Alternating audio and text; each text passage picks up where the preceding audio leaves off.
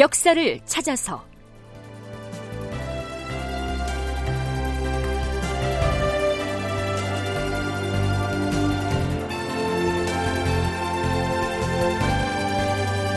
제 902편 성유진 반란 사건. 극본 이상락 연출 최홍준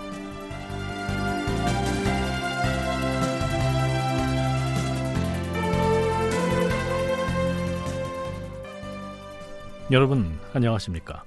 역사를 찾아서의 김석환입니다. 자, 지난 시간 말미에 선조 26년인 서기 1593년 서달에 일어나서 다음 해인 1594년 정월까지 이어졌던 송유진 반란 사건의 발발과 그 배경을 일부 언급했었지요. 임진왜란이 진행되는 도중에도 크고 작은 밀란들은 있었습니다. 그러나 그 중에서 송유진의 반란과 3년 뒤인 1596년에 일어난 이몽학의 반란은 그 규모나 조직 면에서 다른 사건들과는 판이하게 달랐습니다. 반란의 주모자들이 무능한 선조의 왕권을 타도하고 백성들을 도탄해서 구제하겠다 하는 구호를 내걸고 모름지기 반역을 꾀했다는 측면에서 그렇지요. 송유진은 함께할 동조자를 규합하면서 나는 사람을 죽이지 않을 것이다. 오직 군량과 무기만을 모을 뿐이다. 이렇게 선언한 것으로 선조실록엔 올라 있습니다. 조경남이 지은 난중 잡록을 보면 좀 다른 내용도 나옵니다. 이 문헌에 의하면 송유진은 2천여 명의 반란군과 함께 아산과 평택의 무기고를 기습해서 병기를 탈취한 다음 서울로 진격하기 직전에 전주에서 분조를 이끌고 있던 광해군에게 밀서를 보내서 이런 식으로 선언을 한 것으로 기술하고 있습니다. 국왕의 악정은 고쳐지지 않고 지금껏 계속되고 있다. 또한 동인이니 서인이니 하는 붕당 정치는 여전히 해소되지 않았으며 백성들이 감당해야 할 부역은 번거롭고 과중해서 민생은 도탄에 빠졌다. 이제 내가 백성을 불쌍히 여겨 국왕의 죄를 추궁하노니 실로 탕왕과 무왕의 빛남이 있도다. 고대 중국에서 이 탕왕은 하나라의 폭군이었던 거왕을 죽이고 자신이 은나라를 창건했지요.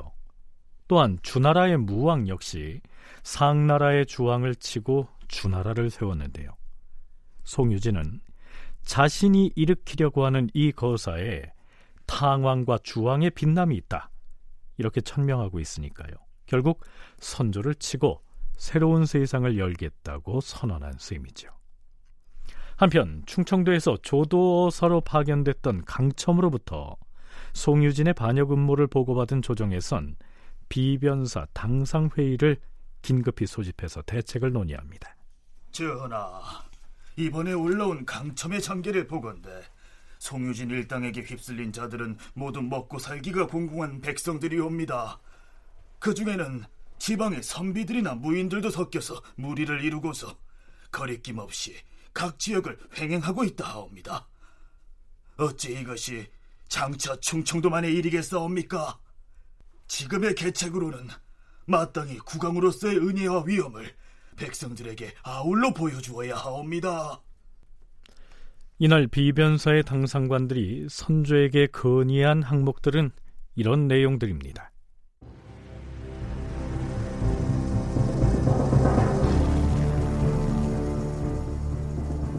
전하의 어가가 서울로 환도한 뒤에 사방의 백성들이 모두 크게 기대를 하였으나 조정으로부터 아무런 은택도 내리지 아니하고 부역이나 군역에 나오라는 징발의 명만 계속 내려보냈으니 백성들이 실망할 것은 당연하옵니다. 전하께서 매우 애통해야 한다는 내용의 교서를 내려서 서울과 지방의 백성들에게 반포하시옵소서.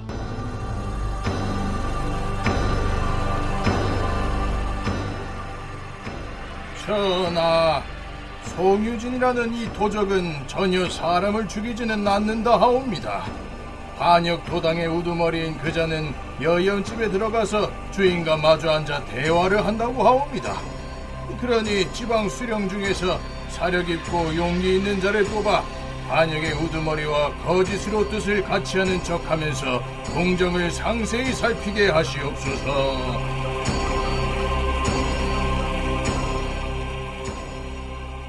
반역의 일당들로 하여금 끼리끼리 서로를 체포하게 하거나 목을 베게 유도해서 나라에서 상을 주는 규정을 만들고 함께 반란을 획책했더라도 두목의 목을 베어 바치는 자는 즉시 포상을 하겠다고 선포하시옵소서.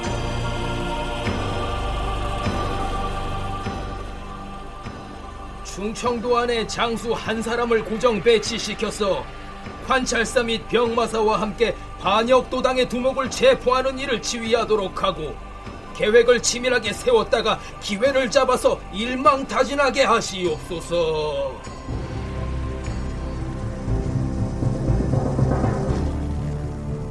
충청도 내 각 진영에서 의병장으로 쓸만한 사람과 용력이 뛰어난 자를 동지사 박진으로 하여금 불러 모으게 해서 부하로 삼고 군량이 없으면 좌의정 윤두수가 모아둔 조세를 군자금 삼아서 반역 일당을 물리치게 하시옵소서. 반역의 무리에 가담하였더라도 귀순하는 자에 대해서는 그 죄를 면해줄 뿐 아니라 또한 벼슬 자리를 내려주어서 스스로 살아갈 길을 열어주시옵소서.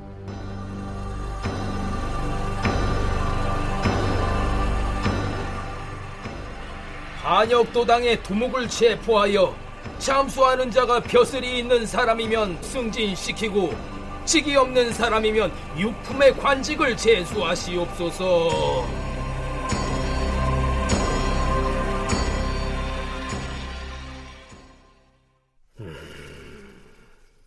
아랜대로 하라. 그러나 경들이 말한 내용을 과인이 교사로 반포한다 한들 이 도적은 그런 회유책으로 평정될 것 같지는 않다. 원나라가 망한 것도 섣불리 도적들을 불러서 설득하고 타이르려고 시도했다가 실패한 데에서 연유한 것임을 잊어서는 아니 될 것이다. 자, 그러면 중앙조정의 이러한 내부 교란 작전은 성공했을까요? 국사편찬위원회에서 운영하는 우리 역사 넷에서 송유진의 난을 정리한 내용 중에 일부를 인용하면 이렇습니다. 송유진 일당의 거사가 사전에 실패를 하고 만 것은 진천의 무사 김웅령의 계책이 주요하였기 때문이다. 그는 자신의 조카뻘 되는 홍각이 반란 주모자의 신복이 되어 종사관으로 행세하고 있는 것을 알아차리고서 홍각을 직산에 있는 자기 집으로 끌어들여서 위협을 가하는 한편 반역에 가담했을 경우와 탈퇴를 했을 경우를 놓고 이해 타산을 가리게 한 다음 설득을 계속하였다. 그리하여 결국 홍각으로 하여금 송유진을 유인해서 불러들이게 했다. 정월 15일 송유진은 홍각의 거짓 초청에 응하여 부하 수십 명과 함께 왔는데 반역무리의 두목인 송유신과 그 일당을 모두 포박하라! 순순히 응하지 않으면 목을 쳐라!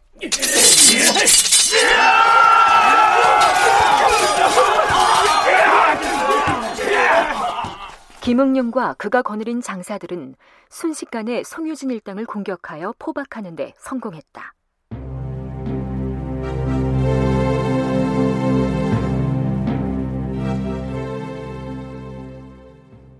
선조실록과 선조수정실록에는 반란을 주도한 송유진과 그에 연루된 사람들을 추국한 공초, 즉 진술조서 등이 장황하게 기록돼 있는데요. 여기에서는 그 결과만을 간추려 소개하겠습니다.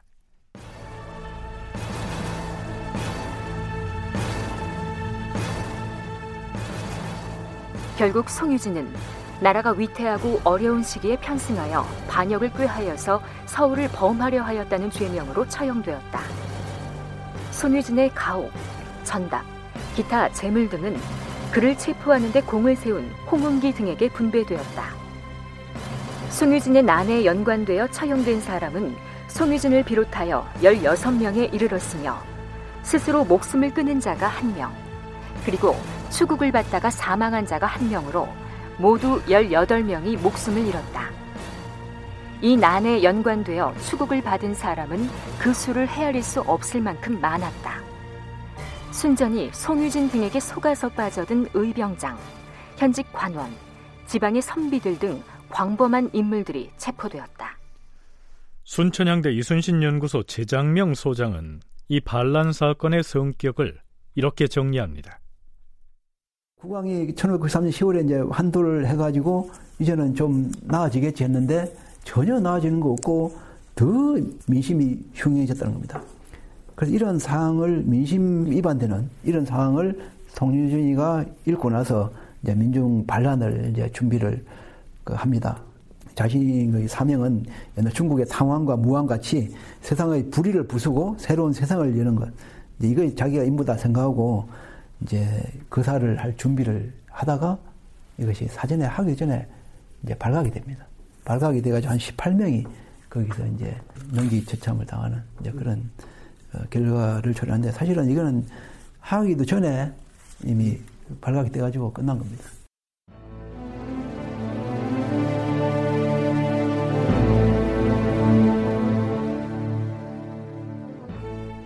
자, 이제부터는 이 시기, 그러니까 선조 27년인 1594년 봄 무렵에 일본군의 동향은 어떠했는지, 그리고 명나라와 일본의 강화 교섭은 어떻게 진행되고 있었는지 살펴보죠.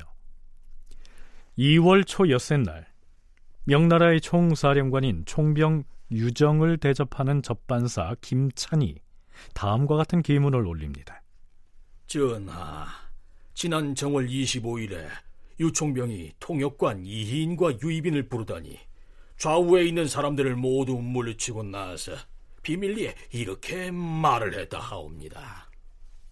지금 담종이는 바다 건너 외적의 진영에 옥류되어 있는 상태다. 그 대신에 유격장군 심유경이 얼마 전에 표문을 가지고 조선에 왔는데 우리 중국과 그대 나라 조선의 일은 모두 심유경 그자가 망쳐버렸다. 심유경이 일본에서 가지고 온 표문은 관백의 글이 아니라 사실은 소소행장 자신이 지은 거짓 표물이다.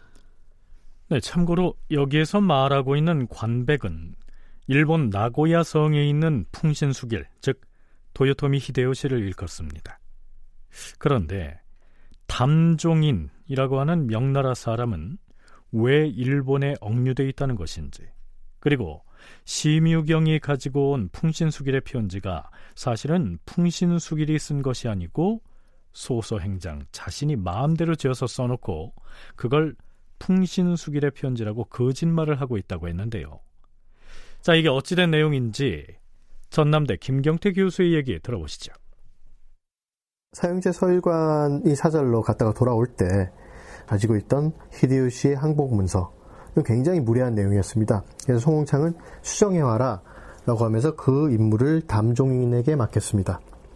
담종인은 송홍창의 명령으로 수정한 히데요시의 항복 문서를 받아오는 임무를 지니고 일본 진영으로 들어갔습니다. 그런데 수정한 항복 문서는 1994년 1월에 심유경이 가지고 오게 됩니다. 담종인은 그때까지 그리고 그 이후에도 계속 일본 진영의 구류가 됩니다. 아마 그는 소섭이가 항복 문서를 가지고 북경에 들어가서 명조정의 회답을 받아올 때까지 일종의 인질 역할로 일본의 진영에 구류된 것으로 보입니다. 네, 좀 더 쉽게 설명하면 이렇습니다. 일본군이 한성에서 철수하여 남쪽으로 퇴각한 뒤에 명나라의 송응창과 일본의 소서행장 사이에 강화 협상이 진행된다.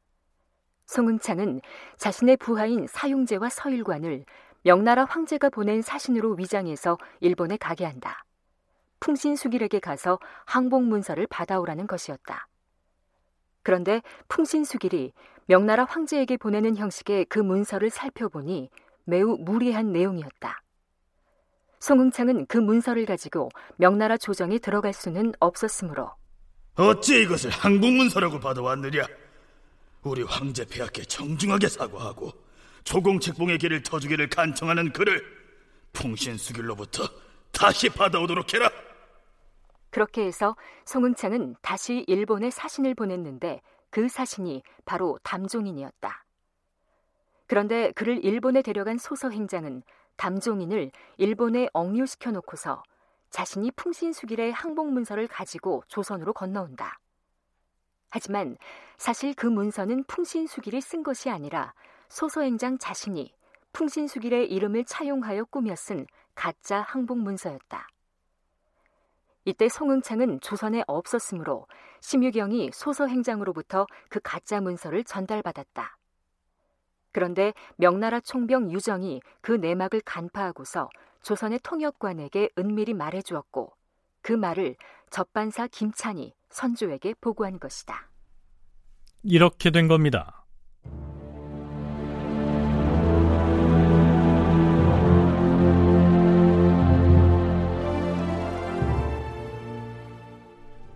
심유경이 가지고 온 그 가짜 문서는 명나라의 병부상소인 석성에게 전달됐겠죠. 전쟁은 조선 땅에서 벌어졌는데 휴전 협상을 하고 강화 교섭을 하는 등의 과정에서 조선은 철저하게 배제된 겁니다. 더구나 일본에서 가져온 그 항복 문서라는 것도 풍신수길의 이름을 빌려서 소서 행장이 가짜로 작성한 문서라는 사실까지 알게 됐으니 뭐 선조로서는 여러모로 분통 터질 일이었습니다.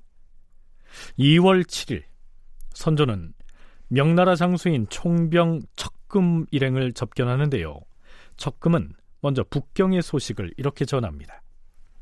전하, 이번에 섬나라 오랑캐가 항복 문서를 우리 중국 조정에 바치자 조정에서는 이것을 허락했습니다. 외적인 문서에 적은 대로 만약 자기 나라로 되돌아간다면 우리 황제 폐하께서 더 이상 추격을 하지 않고 보내주시겠지만 만약에 또다시 간악함을 품고 그대로 조선 땅에 머무른다면 우리 중국에서는 마땅히 대병을 동원하여 섬나라 오랑캐들을 섬멸하고야 말 것입니다. 그러자 심기가 좋지 않았던 선조는 이렇게 대꾸합니다. 외국의 오랑캐가 중국에 항복하는 표문을 올린 것은 결코 진심이 아니오. 그것은 교활한 속임수를 쓴 것에 불과하오. 뭐 그것이야. 저들이 만약에 우리 중국 조정에 성심으로 항복하기를 내걸한다면 우리 또한 성심으로 그들을 대하겠지만 저들이 만약 교묘하게 속임수를 쓴다면 우린들 어찌 대처할 바가 없겠습니까? 중국은 특별히 조선에 대해서만은 아비가 아들을 보살피듯 하는데 어찌 이 문제를 적당히 넘어가겠습니까? 염려 놓으십시오, 전하. 명나라의 장수 척금이 돌아가자 선조는 북경의 진주사를 파견하기로 하고 대신들과 더불어 대책을 논의하지요. 진주사란 중국과의 사이에 외교적으로 알려야 할 일들이 발생했을 때 임시로 파견하는 사신을 일컫습니다. 이번에 진주사가 북경에 가거든 심유경이 가지고 간 풍신수길의 항복 문서는 진짜가 아니다.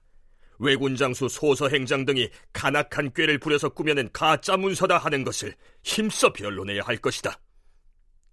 그 다음으로 꼭 알려야 할 것이 있다. 외적이 중국에 대하여 속임수를 써서 강화를 하게 되면 우리나라의 처지는 매우 위태로워질 것이라는 점을 극구 황제께 말해야 한다. 이제 와서 감히 거짓 표문을 올린 것은 중국의 군대가 조선에 오는 것을 늦추려는 속임수를 쓰는 것이니 속아서는 아니 된다. 이런 점을 간절하게 설명해야 한다. 승문원에서는 이런 내용을 담아서 이번에 진주사가 명나라 황제에게 가져갈 표문을 잘 만들어야 할 것이다. 알겠는가? 다큐멘터리 역사를 찾아서 오늘은 여기까지입니다.